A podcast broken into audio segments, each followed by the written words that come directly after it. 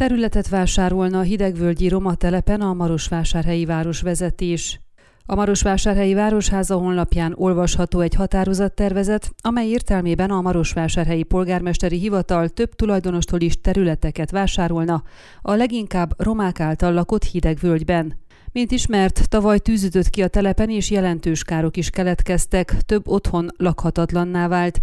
Akkor újra fény derült arra, hogy a több ezer embernek otthont adó hidegvölgyben törvénytelenül húzták fel a sok esetben tákolt épületeket, de nem csak engedély nélkül, hanem jogtalanul elfoglalt földterületekre is – akkor Soly Zoltán polgármester azt mondta, hogy a város felkutatja a területek tulajdonosait, hiszen a tulajdonjogi viszonyok tisztázása nélkül nem tud segíteni a bajba jutottakon, de közművesíteni, érdemben rendbe tenni sem tudja a telepet.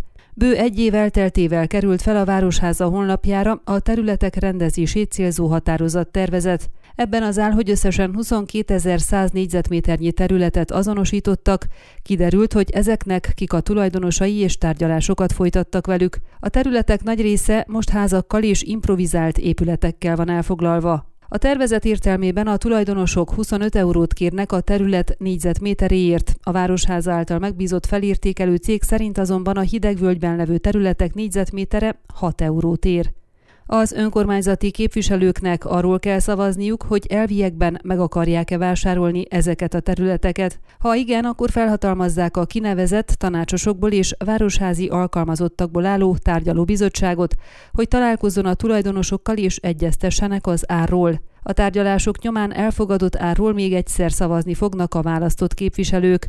Amennyiben a területet megvásárolják, lehetőség lesz a közművesítésre, az arra épült ingatlanok helyzetének tisztázására. Korábban egyébként arról is szó volt, hogy van egy alapítvány, amely nappali foglalkoztató központot és lakásokat építetne Hidegvölgybe.